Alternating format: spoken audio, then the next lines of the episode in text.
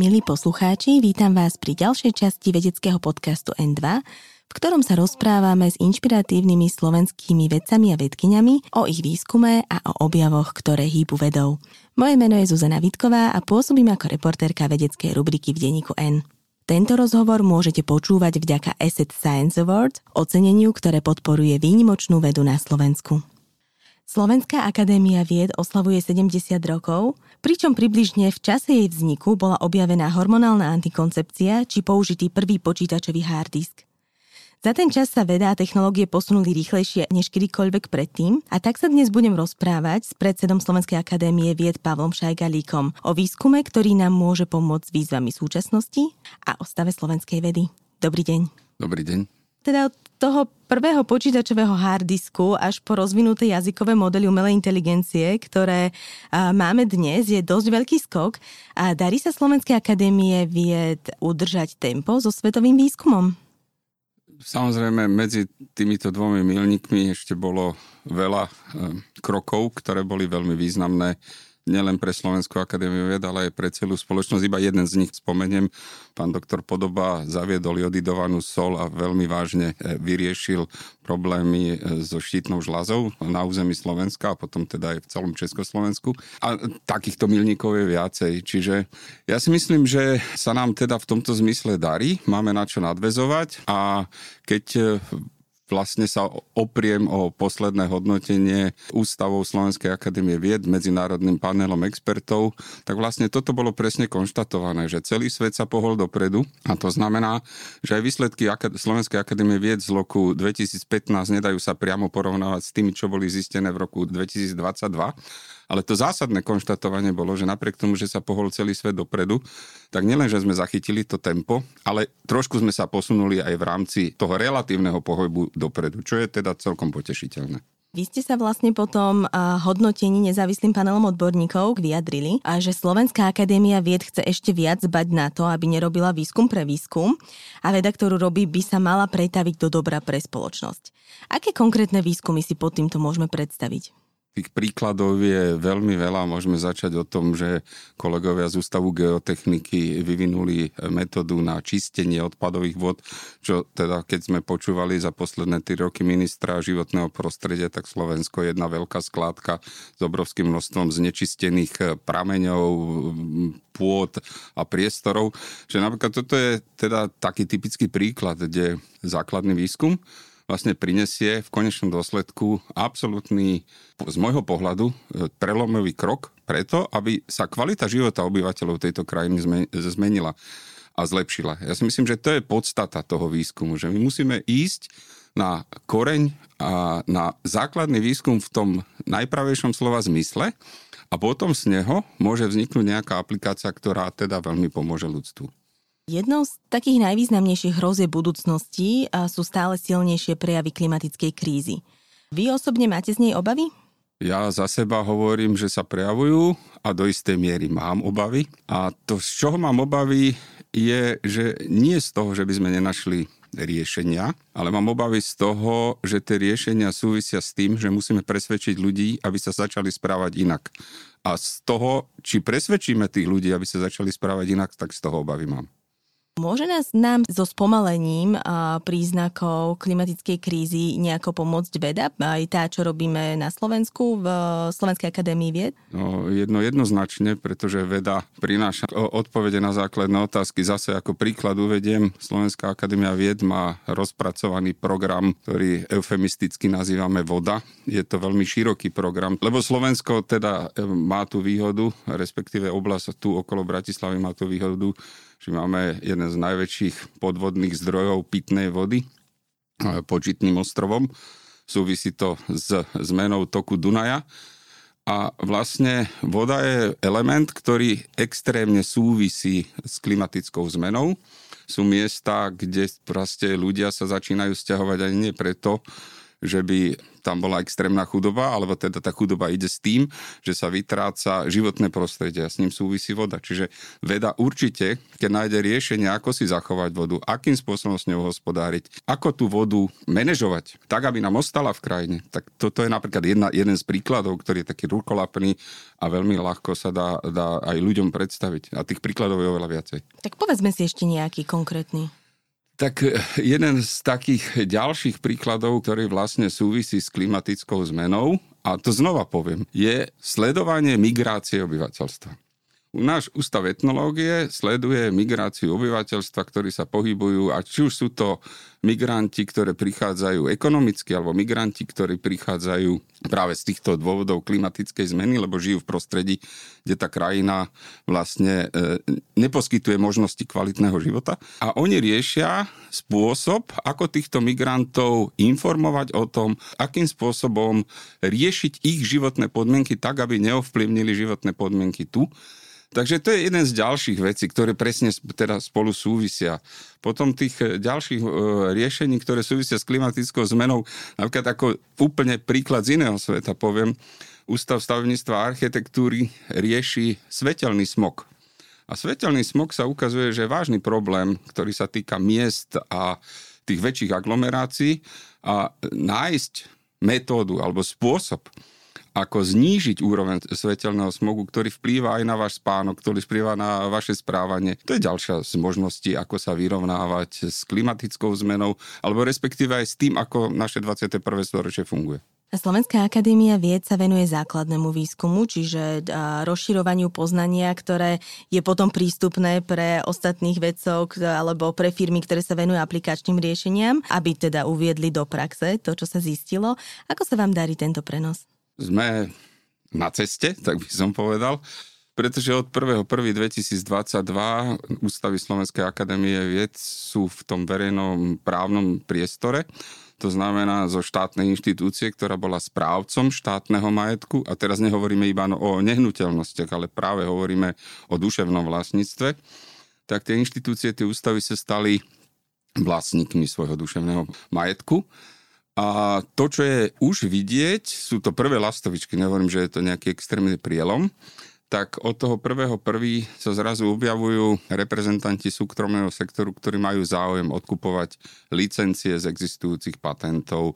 A toto je proces, ktorý teda samozrejme my ako vedenie Slovenskej akadémie vied nielen musíme verbálne podporovať, ale my sme mali vytvárať schémy na to, aby sme efektívne tým ústavom pomáhali práve v tomto procese.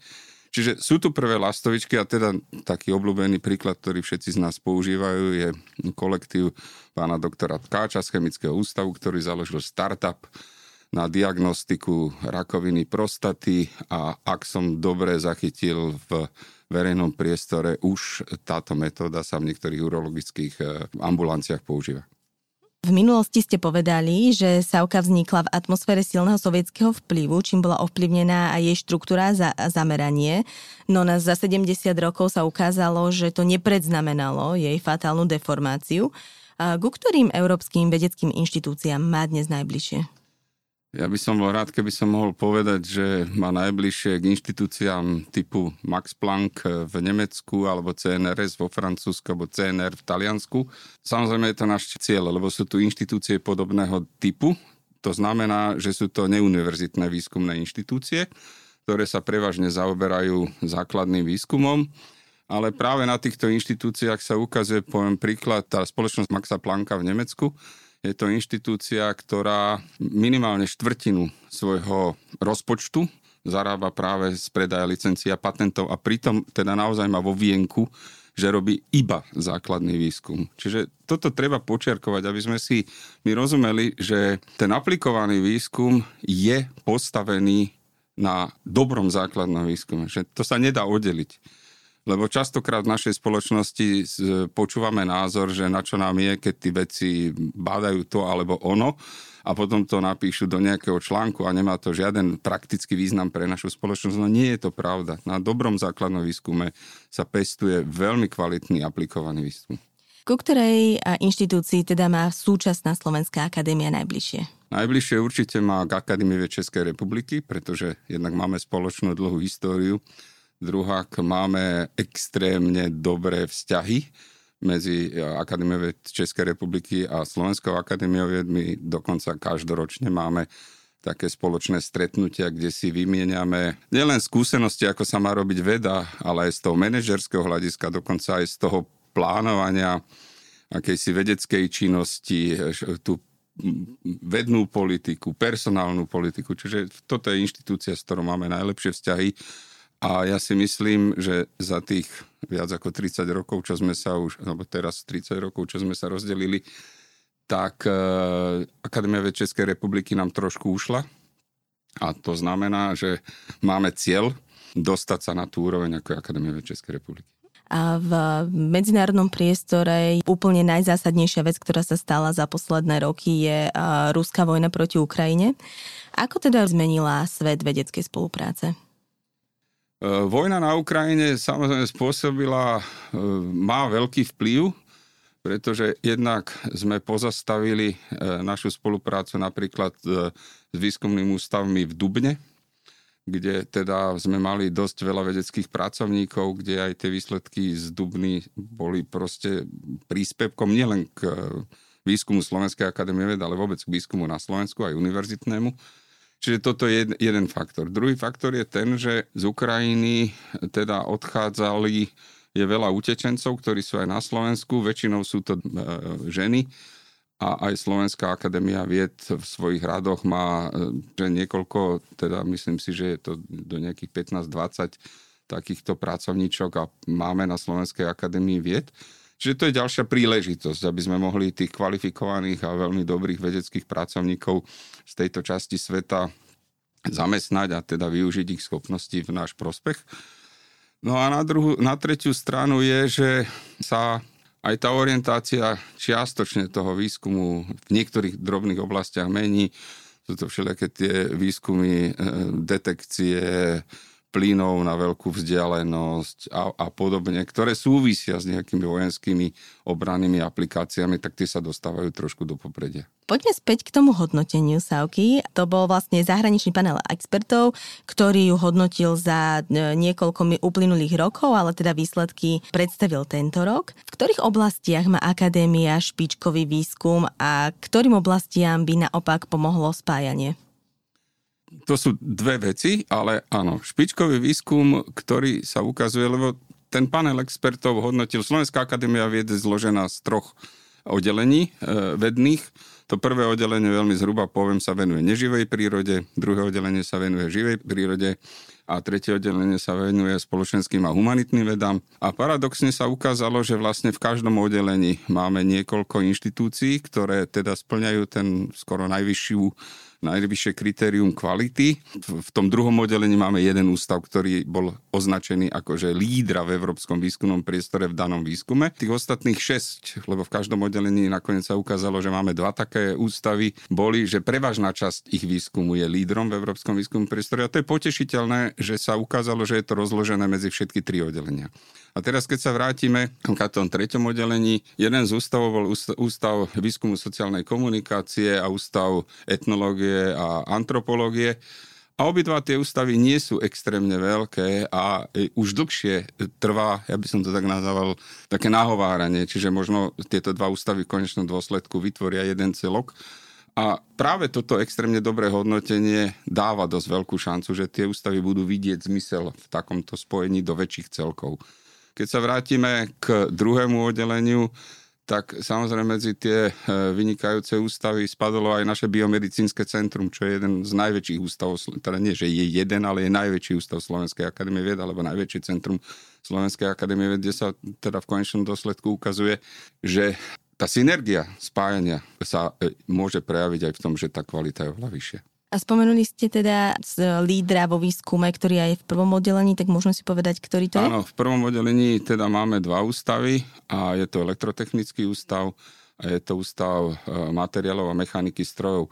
Aké ústavy naopak nedosahujú konkurencieschopné výsledky? Musíme povedať, že máme ústavy, ktoré sa do významnej miery venujú domácemu, kultúrnemu a inému zázemiu. A samozrejme, tento výskum nie je až natoľko, nepresahuje hranice Slovenska, keďže vlastne to hodnotenie bolo v tom medzinárodnom meradle, tak nie všetky ústavy dopadli v tomto zmysle nejak extrémne vynikajúco. Ale na druhú stranu, ja jedným dýchom dodávam, že my také inštitúcie potrebujeme, lebo kto už bude skúmať históriu nejakého malého kraja na Slovensku, alebo ja neviem, vývoj našich krojov, neviem kde. Je to naša povinnosť, čiže ja vôbec to nevnímam ako negatívne, ale hovorím, že teda to sú tie inštitúcie, ktoré možno neprekročili nejak významne tú mieru, ale to, čo je dobré, pri tom hodnotení z roku dvetisícpätnásť, to hodnotenie bolo A až po D a v tom roku dvetisícpätnásť sme mali štyri ústavy, ktoré dostali to D, to znamená, že nie, akože nie je celkom dobrá inštitúcia pre daný výskum, ktorým sa zaoberá a teraz sme ani jednu takú inštitúciu nemali. Tento mesiac vyšli výsledky prieskumu agentúry Focus, ktorý si Slovenská akadémia vied objednala. Vychádza z neho, že Slovenskej akadémii vied úplne alebo skôr dôveruje sedemdesiattri celé tri percenta respondentov. Na veľmi podobných percentách sa Sávka drží už od roku dvetisícšestnásť, kedy, ak si správne spomínam, bol prvýkrát takýto prieskum zrealizovaný. Čím si vysvetľujete, že názory respondentov nevychýlila do jednej ani do druhej strany, napríklad trojročná pandémia? pandémia, ktorú máme za sebou? Na začiatok poviem, že teda ma to strašne teší, lebo, lebo teda na tých popredných priečkách, dokonca si myslím, že na prvej priečke sa držíme tých päť výskumov, ktoré máme za sebou, čo je veľmi potešiteľné. Na druhú stranu, čo pravdu povediac, ma trošku prekvapilo, lebo čakal som, že prostred pandémie v roku dvadsaťjeden by som bol býval očakával, že trošku naša dôveryhodnosť ešte stúpne a potom nejako klesne, pretože v tom, v tom politickom živote tam tie vrcholy a pády vedy na Slovensku a hlavne tých ľudí, ktorí sa venovali pandémii, tak najprv stúpali, potom klesali. Ale toto sa neodrazilo. Čiže čo z toho vyplýva? Pre mňa z toho vyplýva to, že Slovenská akadémia vied je vnímaná ako stabilná inštitúcia, ktorá nepodlieha nejakým okamžitým vplyvom doby, a či už politiky alebo čohokoľvek, že je to stabilná inštitúcia, ktorá do verejnosti presadzuje zmysluplné a racionálne názory. A tým pádom tá spoločnosť ju aj tak vníma a to je podľa mňa dobré. Keď ste spomenuli tú pandémiu, tak ono tam tá dôveryhodnosť mohla ísť oboma smermi, keďže Slovensko má dlhodobo problém s náchylnosťou veriť dezinformáciám a hoaxom. A rozmýšľate aj nad tým, ako ten potenciál dôveryhodnosti by sa dal využiť v boji proti dezinformáciám? Určite áno. Na ústave etnológie je jedna skupina ľudí, ktorí sa venuje, aj na ústave sociológie, ktorí sa venujú práve týmto konšpiračným teóriám. Jedna z vecí, ako ich rozanalizovať, ale na druhú stranu je aj ako proti ním bojovať a čo s tým robiť. Môj osobný názor je taký, že my asi nevieme presvedčiť tú časť spoločnosti, ktorá produkuje tieto teórie a teda konšpiračné a proste nepravdivé výroky a tlačí ich do spoločnosti, ale našou úlohou je asi sa sústrediť na tých konzumentov. Čiže my sme mali tú širšiu verejnosť, ktorá teda tieto veci číta, z nejakých dôvodov tomu uverí a a šíri to ďalej. My sme sa mali sústrediť na túto časť spoločnosti a vtláčať do ich myslenia. A ja teraz poviem, je veľmi časté a obľúbené slovo, že potrebujeme kritické myslenie. Ja si myslím, že potrebujeme racionálne myslenie. Je to menej negatívne. Áno, my potrebujeme len sa vedieť rozhodnúť, že toto je správne, to je nesprávne. A akadémia by mala dávať tie možnosti, že keď si neviete rady, obráťte sa sem, urobte toto. A tá akadémia by mohla byť taký pilier. A teda, aj keď máme tú dôveryhodnosť, ktorá je dosť vysoká, tak možno by sme mohli tú spoločnosť nejakým spôsobom ovplyvniť. Sú aj nejaké konkrétne plány, ako túto ideu zrealizovať? Tie sú, aby sme vystupovali, aby sme boli viacej viditeľní na verejnosti. A to znamená, že už samozrejme také prvé lastovičky máme, je to teda veda bodka es ká v Slovenskom rozhlase. Chceme ale tento vplyv rozšíriť. Začali sme produkovať aj podcasty na stránke Slovenskej akadémie vied. Chceme byť viacej aktívni v sociálnych sieťach. Proste chceme sa dostať týmito prostriedkami tejto doby viac bližšie k tým mladým ľuďom, ktorí, ktorí sú teda veľmi náchylní, lebo jednoducho sú rozkolísaní v tom svete Svet totižto v tomto momente vlastne je množstvo ohrození, ktoré je na nás. Mali sme pandémiu, máme klimatickú krízu, máme vedľa u susedov vojnu a zrazu ľudia v tom ohrození sú dezorientovaní a potrebujú niekoho, kto by im hovoril, že kľud, takto sa to dá a je to v poriadku. A ten niekto musí byť pre nich dôveryhodný a musí teda mať aj tú autoritu, aby my sme boli radi, keby sme ju mali. Čiže toto je cesta, o ktorej si myslím, že, že by sme ju mali nastúpiť, alebo teda už ju ideme, ale ešte zintenzívne. A nástrojom, ktorým sa dajú konšpirácie efektívnejšie šíriť, ale zároveň aj efektívnejšie vysvetľovať a overovať, je už spomínaná umelá inteligencia. Ako vy vnímate jej rýchly rozvoj, ktorý pravdepodobne zasiahne všetky oblasti nášho života? Tak umelá inteligencia je prirodzený vývoj vedy a techniky, s tým sa nedá nič robiť. A podobne ako pri výskume atómu na konci druhej svetovej vojny, tak aj umelá inteligencia sa dá využiť rôznym spôsobom. Bol by som rád, keby sme ju využívali tým humánnym a humanitným spôsobom ako tým iným, ale samozrejme to nevieme ovplyvniť. Vyše tisíc vedcov a odborníkov tento rok podpísal otvorený list za pozastavenie jej vývoja. Čo si o to myslíte? Je to samozrejme aktivita, ktorá je ocenenia hodná, ale keď sa pozrieme do histórie, ak si dobre pamätám, Einstein, Niels Bohr a najvýznamnejší vedci dvadsiateho storočia tiež napísali list, tak sa nemýlim, americkému prezidentovi, aby zastavili výskum štiepenia atómu, pretože to môže mať aj neblahé dôsledky. Jednoducho, ten vývoj sa nezastavil a zastaviť sa nedá a našťastie do dnešného dňa mám iba dva príklady, Hirošimu a Nagasaki, kde sa táto bomba vo vojne použila, ale tá hrozba tu stále existuje, však napokon to počúvame z východnej hranice. Svet diskutuje aj o tom, koľko profesí umelá inteligencia nahradí. Týka sa to podľa vás aj vedcov zo Slovenskej akadémie vied? Nemyslím si. Ešte stále dnes, tak jak ja vnímam umelú inteligenciu, je to nástroj pre dosiahnutie nejakých cieľov a ten nástroj používa človek. Čiže nemyslím si, že umelá inteligencia si sadne za stôl a bude viesť medzi sebou takýto rozhovor. Takže nie, nemám, nemám z toho obavu a samozrejme ten svet sa zmení. Tak ako sa zmenil, ale zase tá história to pozná, však z konca devätnásteho storočia poznáme hnutie rozbíjačov strojov, lebo sa zač- začala zavádzať do výrobnej praxe, okrem tej manuálnej práce, aj nejaká strojová výroba a vlastne z toho vznikol dosť veľký poplach a veľká panika, že ľudia prídu o prácu a budú nezamestnaní a budú hladní a budú umierať od hladu. Nakoniec sa to nestalo. A to isté si myslím, že bude súvisieť aj s umelou inteligenciou. Samozrejme, ten spôsob našej komunikácie, spôsob vyhľadávania výsledkov, teda nejakých informácií, spôsob riadenia technológií, spôsob neviem čohokoľvek sa zmení, ale jednoducho ten človek z toho asi nevystúpi. Tak nejakí ľudia v tom čase aj o prácu prišli a, a hľadovali. Príkladom je nárast prostitúcie po zavedení ume, automatických práčok. Ako odhadujete zmenu pracovného trhu po nástupe mnohých aplikácií umelej inteligencie? Koho podľa vás, možno nie je takto drasticky, ale prinúti zmeniť profesiu?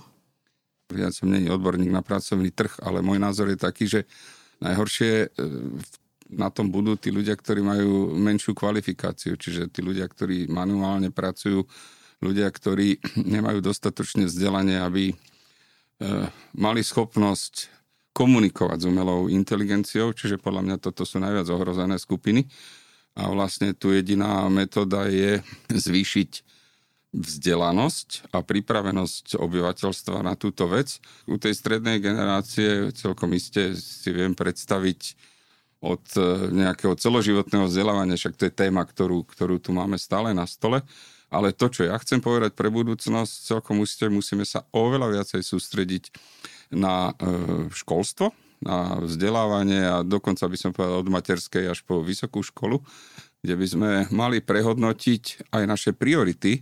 Za seba poviem, že stále si myslím, že tie schopnosti, ktoré súvisia s í té, tie potrebujeme podporovať, aby tí ľudia naozaj boli na to pripravení. A to súvisí s dotáciou hodín už takých alebo onakých predmetov, ktoré jednoducho tí, tí naši, naša budúce generácie by mali mať. Vy používate niekedy ChatGPT pri práci, napríklad na tvorbu nejakých generických e-mailov a podobne? Priznám sa, že ešte nie, ešte som to ani neskúsil. Mám veľmi veľa kolegov okolo mňa, ktorí to robia. Poviem jeden veľmi príjemný zážitok, ktorý som s týmto mal sprostredkovane, pretože Rakúska akadémia vied má výročné stretnutie každý rok a na tom výročnom stretnutí sa zúčastňuje aj prezident republiky. Van der Bellen tam prečítal prejav a teda všetci zatlieskali, bol taký fajn, bol taký, taký neutrálny. A potom sa on sám zasmial a hovoril, že toto mi urobil ChatGPT. A, a teraz vám poviem ten, ktorý som si ja pripravil. No, takže, a, ktorý bol lepší? Ja si myslím, že ten jeho. Alebo ten bol veselší, ten mal, ten mal teda v sebe ten humor. Ale bolo to odštartované práve tým neutrálnym prejavom.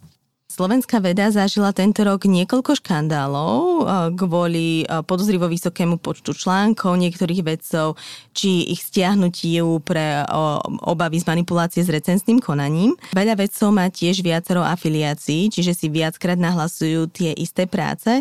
Čo s tým? Je to neduch, ktorý proste znova vyplynul z toho, že každý systém sa prispôsobuje podmienkam, ktoré sú pre ňoho vytvorené. A keď sme vytvorili na, na Slovensku systém, že vedeckí pracovníci sú hodnotení podľa počtu publikácií, počtu citácií, H-indexu a všetkých týchto bibliometrických údajov, a to nie je len na Slovensku, tento systém funguje aj v Ázii a v mnohých iných krajinách, tak vlastne tí producenti, respektíve editori žurnálov zrazu zistili, že je tu nový priestor pre nový job. Súvisí to aj s tou snahou o open access, to znamená, že aby si človek nemusel kupovať časopisy, ale aby mal voľne dostupné vedecké články na internete alebo, alebo kdekoľvek inde. Tak vlastne prílev týchto nových open access časopisov spôsobil to, že ten trh sa zmenil natoľko, že niektoré firmy, ktoré pochopili, že na tom sa dá urobiť biznis, pretože za ten open access článok musíte zaplatiť dosť veľa peňazí, ktoré obyčajne získavate z projektov, ktoré máte. Tak zrazu sa ukázalo, že oni zrýchlili recenzné konanie na úkor kvality a ešte majú metódy, ako tých svojich autorov nútiť, aby citovali ten istý časopis, ktorý zvýši ich impact faktor, zvýši sa tomu človeku citovanosť. Čiže zrazu sa ukázalo, že tá, toto meritko nie je tak celkom objektívne, ako to bolo pred tými dvadsiatimi rokmi, alebo ja neviem, koľkými rokmi. A že vlastne tento spôsob hodnotenia, keď od neho neupustíme, tak vlastne tento neduch v tejto spoločnosti bude. Samozrejme, druhá vec, môžeme my posudzovať morálku tých ľudí, ktorí to tam dávajú, ale ja som aj hlboko presvedčený, že mnohí z nich zo začiatku ani nevedeli, že sa vlastne dostávajú do takéhoto kruhu. Ale dneska už by to mohli vedieť a už by mohli teda byť v tomto zmysle opatrnejší, ale je veľmi ťažké robiť túto arbitra.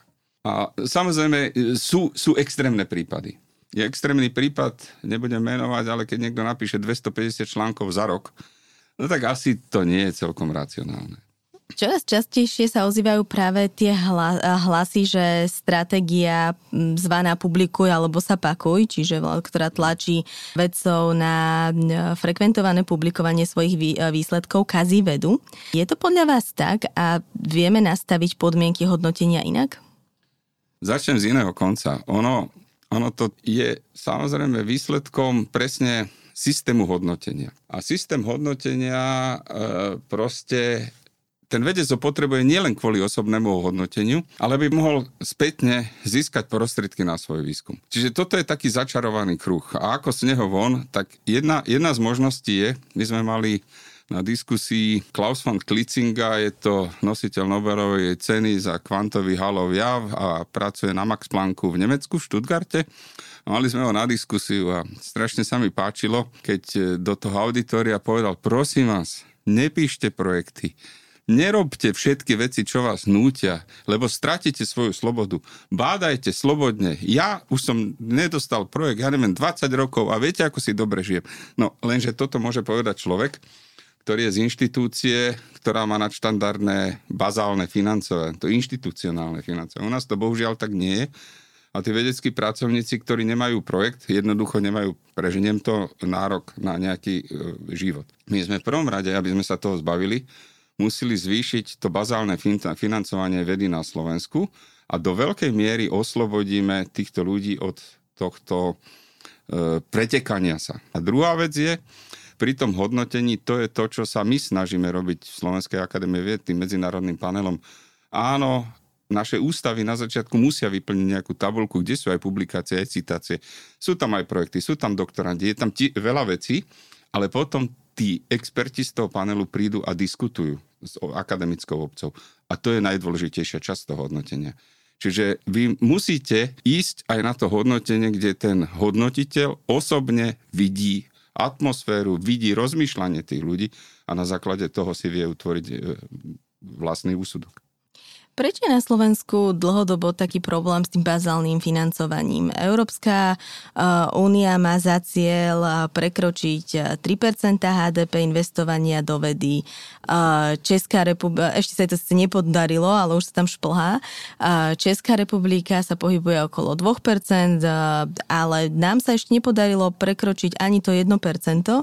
Pričom si veľmi jednoducho sa dá pozrieť na niektoré krajiny, ktoré investujú do vedy a výskumu a opláca sa im to späť na ekonomike. Ja si myslím, že to je neporozumenie tej politickej reprezentácie. Neporozumenie politickej reprezentácie spočíva v dvoch veciach. Tá prvá vec, že si neuvedomujú tú priamu súvislosť medzi investíciou do výskumu a vývoja. Ako ste povedali, u nás je to nula celá deväť percenta.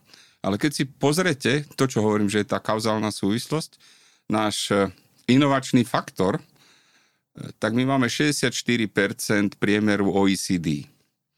Keď sa pozriete na Rakúsko, to je krajina porovnateľnej veľkosti, je to náš sused, čiže aj teritoriálne, všetko je to isté. Oni investujú tri percentá há dé pé a ich inovačný faktor je stodvadsať percent ó é cé dé. Čiže toto je primárna kauzálna súvislosť, ktorú si naši politici zatiaľ ešte neuvedomujú, alebo teda reprezentácie politické, aby som nikoho neurazil. A druhý problém, ktorý súvisí, lebo tá investícia do uh, research and development, preto hovorím výskum a vývoj, je dlhodobá. Ona sa prejaví o istý čas. A my máme štvoročný volebný cyklus. A keďže vlastne neexistuje tu kontinuita v rozhodovaní tých politických reprezentácií, ktorí sa po voľbách striedajú, tak vlastne neinvestujú do toho, čo by sa mohlo prejaviť neskôr. A to je teda podľa mňa smrteľná chyba Slovenskej republiky a preto nemáme to bazálne financovanie na vyššej úrovni, alebo vôbec financovanie toho výskumu a vývoja na vyššej úrovni. Je aj v uh, sile Slovenskej akadémie vied uh, možno to zmeniť? Tlačiť uh, na politikov viac? My máme aj výhodu, aj nevýhodu. Na pohľad tá výhoda spočíva v tom, že Slovenská akadémia vied má svoju rozpočtovú kapitolu v rozpočte Slovenskej republiky, čiže na prvý pohľad je to fajn, že ako keby sme boli v tom ochrannom pásme. Na druhú stranu teda výška tej kapitoly rozhoduje od diskusí najprv na ministerstve financií, potom vo vláde a nakoniec schvaľovaní v parlamente. No a nevýhoda Slovenskej akadémie vied, že my nesedíme za stolom, keď sa rozhoduje o rozpočte Slovenskej republiky, čiže my môžeme iba nepriamo to ovplyvňovať a čiže toto je jedna z ciest.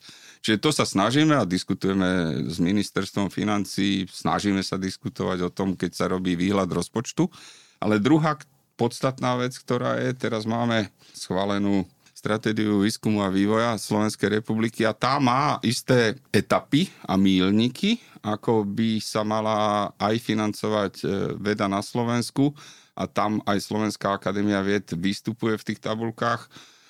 Tie čísla sú na pohľad optimistické, len, len znova k tomu treba aj povedať, optimistické číslo, ktoré vyzerá dnes, možno už pozajtra nemusí byť, lebo nevieme, aká bude inflácia, nevieme, čo sa stane.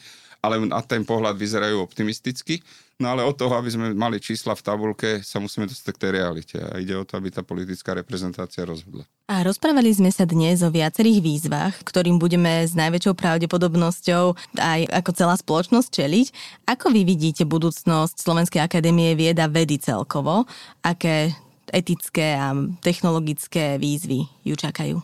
Ja si myslím, že teda v tom primárnom zmysle bude zohrávať stále väčšiu a väčšiu, väčšiu úlohu, pretože kvalita života, keď sa pozrete dnes na kvalitu života v jednotlivých krajinách, tak to úzko súvisí s výdobytkami vedy, pretože väčšiu plochu už neosejeme, aby sme mali viacej potravín, čiže musíme vložiť nejaký rozum do toho, aby tá pšenica dala väčšiu úrodu. To isté súvisí s technológiami. Chceme sa dostať na Mars, tak jednoducho na Mars sa nedostaneme tým, že dáme lepšie krídla nejakému živočíchovi, ale jednoducho potrebujeme ten vedecký poznatok a tak ďalej a tak ďalej. Čiže vlastne náš život od istého času určuje významne veda a vedecké poznatky a pokiaľ chceme zvyšovať alebo aspoň udržať kvalitu života, tak jednoducho bez tej vedy to nejde. Čiže z tohto pohľadu ja vnímam ako potrebu a aj existenciu vedy na Slovensku, teda keď nejakú časť reprezentuje Slovenskú akadémiu vied,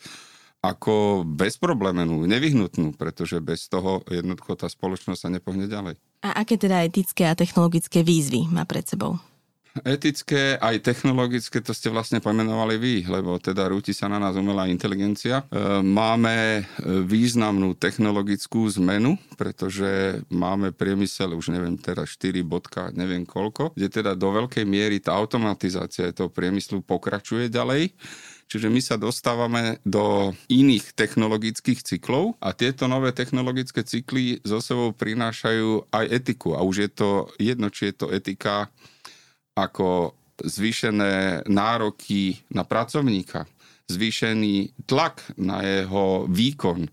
To sú veci, ktoré jednoducho musíme riešiť a aby toto, na tieto odpovede nám dali ústavy tretieho oddelenia, sociologický, iné ústavy, ktoré sa musia tomuto venovať, aby tomu človekovi, ktorý je v tom technologickom cykle, v tom technologickom procese, dali odpovede na to, ako sa tam má správať. Tento víkend sa bude v rámci oslav jubilea Slovenskej akadémie vied konať festival vedy, zvaný Víkend zosav.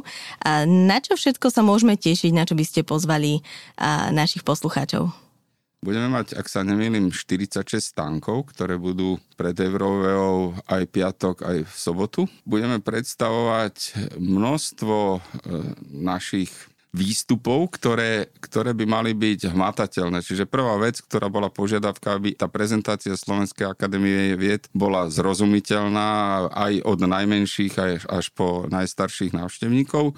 Ako jeden z príkladov uvediem, máme dlhodobú už tradíciu, ktorá vznikla v Košiciach na Ústave materiálového výskumu, kde chodia deti zo základných škôl, ale hovorím druháci, tretiaci, štvrtáci, na Slovenskú akadémiu vied na ústav a robia tam elementárne pokusy. A je neuveriteľne vidieť tie zapálené oči tých detí.